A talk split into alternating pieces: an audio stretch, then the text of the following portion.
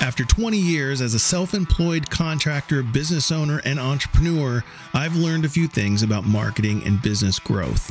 My goal is to help home service businesses and contractors grow wildly successful businesses, live the life of their dreams, and use their business to build a lasting legacy. If you'd like to work with my marketing agency to help you grow your home service business, go to clicksintocustomers.net.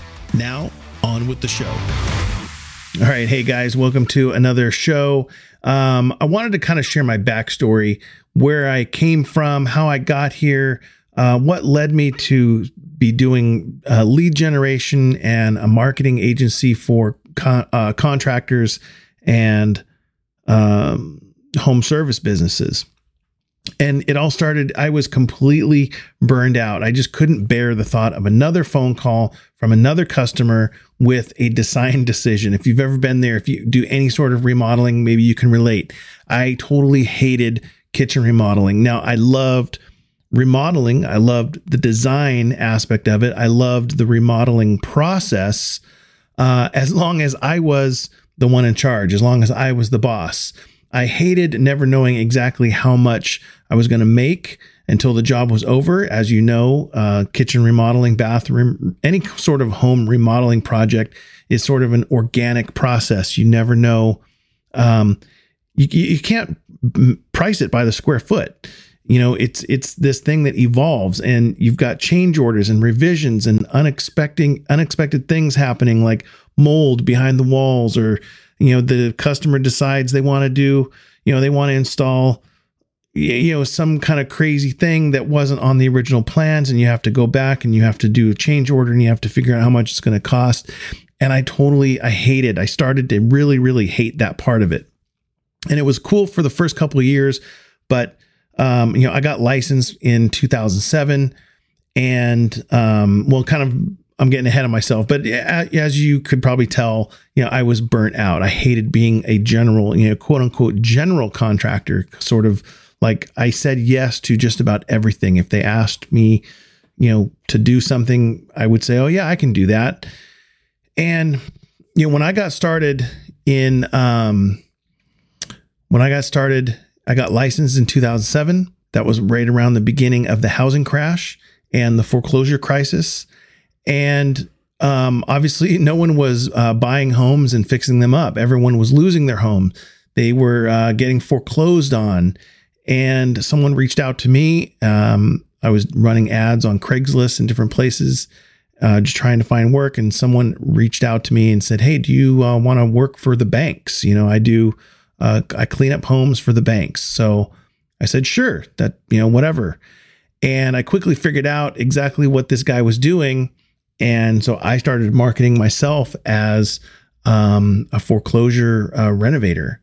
I figured out who all the players were, and I was working for the banks, and um, so they could put them. So a bank would take a home, and then they would um, have to clean it up and put in new paint, new carpet, new, some smoke detectors, and they'd flip it back out onto the market and I was making a ton of money and I was doing very little work. I had a crew that I didn't have to babysit. The homes were vacant. There was really essentially no uh, client, no customer. The bank was the customer. And all I had to do was clean up the home. Um, I was way overcharging for all that stuff. Take a few pictures, send them the pictures, and I could pretty much, as long as I got it done on their time frame, um, in a reasonable amount of time, they were they were happy. They were stoked. but then uh, the market started changing, and foreclosures pretty much kind of dried up. The you know as you know quickly went from a booming business to completely nothing at all. And so I had to look for um, look go back to the home improvement market and start working for homeowners. But the problem was nobody wanted to spend any money. now, um, you know, no one wanted to spend any money, and everyone was watching uh, the HGTV shows and the house flipping shows and Design on a Dime, and you know, it they make it they portray it like a, a, a renovation project gets done in a weekend, and it costs fifteen thousand dollars, and that nothing could be further from the truth. If you know, you you probably know what I'm talking about. You ever get that where you have clients and they they see something on TV and then there's sticker shock when you tell them how much it's going to cost. They completely flip out. And um, you know, you go to uh, from job to job trying to, you know, you lower the price, lower the price, lower the price until they finally say yes because you know what it's going to cost and you know that they're that they either can't afford it or they're not going to pay and they they start price shopping. So, you know, I was I was really tired of this and I started I wanted to make what I knew I was was worth. I wanted to make more than working a regular job. I you know, there were so many days, so many weeks, maybe you've even had this feeling, you know, that you think to yourself, shoot, I could go to Home Depot and and work there and make just as much money. And at the end of the month, is this is the aggravation and the stress is this really worth it? So, um, you know, I would I would make a I would do a sixty thousand dollar kitchen remodel, and at the end of you know two or three or four months, and I realize I'm I'm getting paid less than minimum wage. I'm only making about five thousand dollars for two months worth of work. This is ridiculous. So I either wanted to make three times what I was making, or I wanted to, if I was, if that's all I was going to make, then I wanted to work three times less hours. So this is what I was dealing with. This is my, my was my struggle. I was dealing with customers who wanted more than they were willing to pay for, and this meant that I wasn't able to support my family or give my wife everything that she deserved, and let alone have the freedom from the money problems. You know, I was at this point in my life, you know, I was getting close to 50 years old and I was realizing this aggravation isn't worth it. I want more freedom in my business. I want more freedom from financial problems. And I wanted the I wanted my business to be an actual business. I didn't want to to it, it, at this point it was a job and it, in fact it was worse than a job. It was like slave labor. And I wanted to make as much money as I wanted. I wanted to charge what I wanted to. I wanted to feel like I was, I wanted to make as much money as I wanted to. I wanted to charge what I wanted to. I wanted to feel like I, I was, uh, that I wasn't required to take a job just to stay busy, keep my guys busy, my crew, and to pay my employees and overhead you know let me have you ever felt that it's like if most contractors go through this it's like we have one job one opportunity for a job and we feel like we have to take it even though in our gut even though deep deep down we know we should not take this job we have to take it because I don't know what else is coming behind it. If I don't take this job, it might be weeks or months before I get this job. And you know that you're going to get screwed on this job and you're not going to make any money, but you figure, screw it. I got to keep my guys busy or I'm going to lose them. And I got to, maybe I can just get a little money on the front end with a deposit to help kind of pay some bills. And then I'll get caught up. And then hopefully another job will come up and that will help me. You know, do you, have you ever gone through this, this, this uh, hamster wheel? It's, it's psychotic. It's crazy.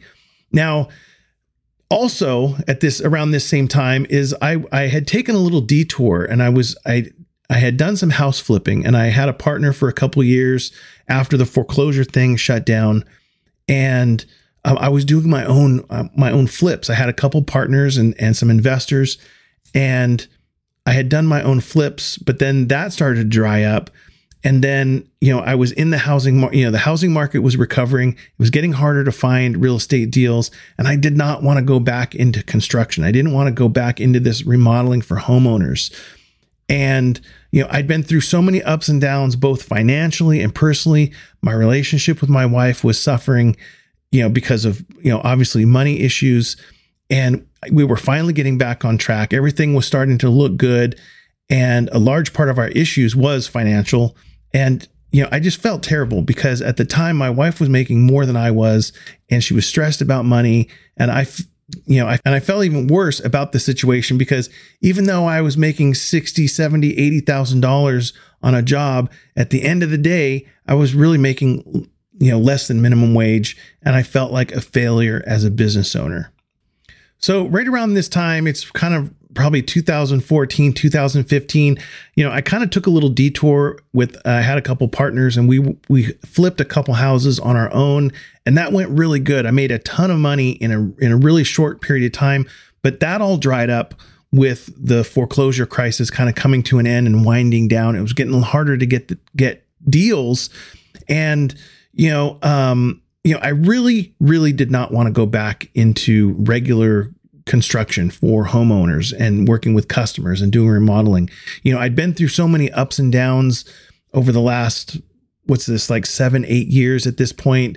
You know, financially and personally, my relationship with my wife was suffering. We were finally, you know, me and her were kind of really getting back on track. But, um, you know, I really just felt terrible at this time. You know, my wife was making more than me. She was stressed out about money. And you know, to make matters even worse, um, you know, I, even though I was doing a sixty, seventy thousand dollar kitchen remodels, at the end of the day, when you added it all up, you know, I was really kind of making minimum wage, and I felt like a complete failure as a business owner, as a husband, and so I just really kind of took some time off. Um, I had some some money left over. I had a partnership deal during. It's kind of a long story, but you know, I was co-owners in a restaurant during the house flipping days where, you know, I kind of got talked into this thing and, you know, it, it gave me a little bit of money, but not a lot to, li- not enough to li- live off of. You know, I, I didn't have to work. I had a little bit of money coming in, but I was basically living off of my wife's salary and it just, it sucked. It really felt terrible. But I, I really wanted to take some time to really figure out what my next move was and I was really sick of being this general contractor that being a generalist doing everything. You know, I tried um, I tried a few things trying to be more of the designer aspect, more of a consultant aspect, you know, working for a flat fee. I tried subbing out all the work. Uh, that got me a little bit closer, but it still wasn't really uh, fun. It wasn't enjoyable. It wasn't profitable. And I even considered quitting and just you know, going to work in the restaurant with my partner.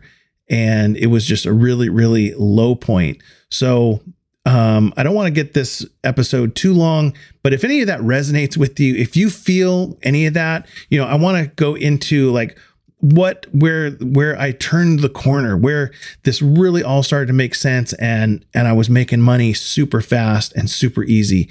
So I'm going to save that part for the next episode.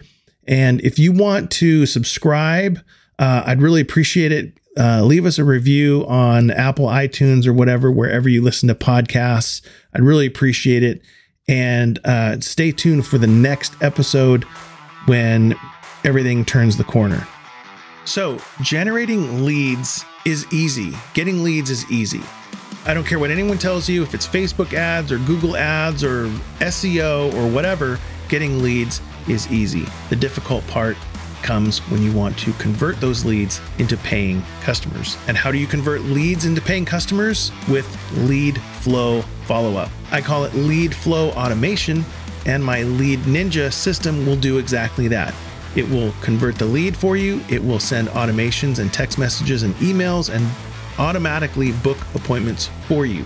If you'd like to find out if this is a good fit for your business and you want to have us install all of this done for you into your business, including all of the lead generation, unlimited leads, and all of the lead flow follow up done for you, go to clicksintocustomers.net and you can fill out an application to work with us. We only work with a handful of businesses at a time because it is time consuming to set up, but we guarantee that you will start generating leads and booked appointments within the first week of working with this. Usually about 48 hours. That's a bold claim. I don't want to promise that, but within 48 hours to a week, you will have leads flowing into your business and converting them into booked appointments. Again, if that sounds something like interesting to you and you want to check that out, go to clicksintocustomers.net and fill out an application.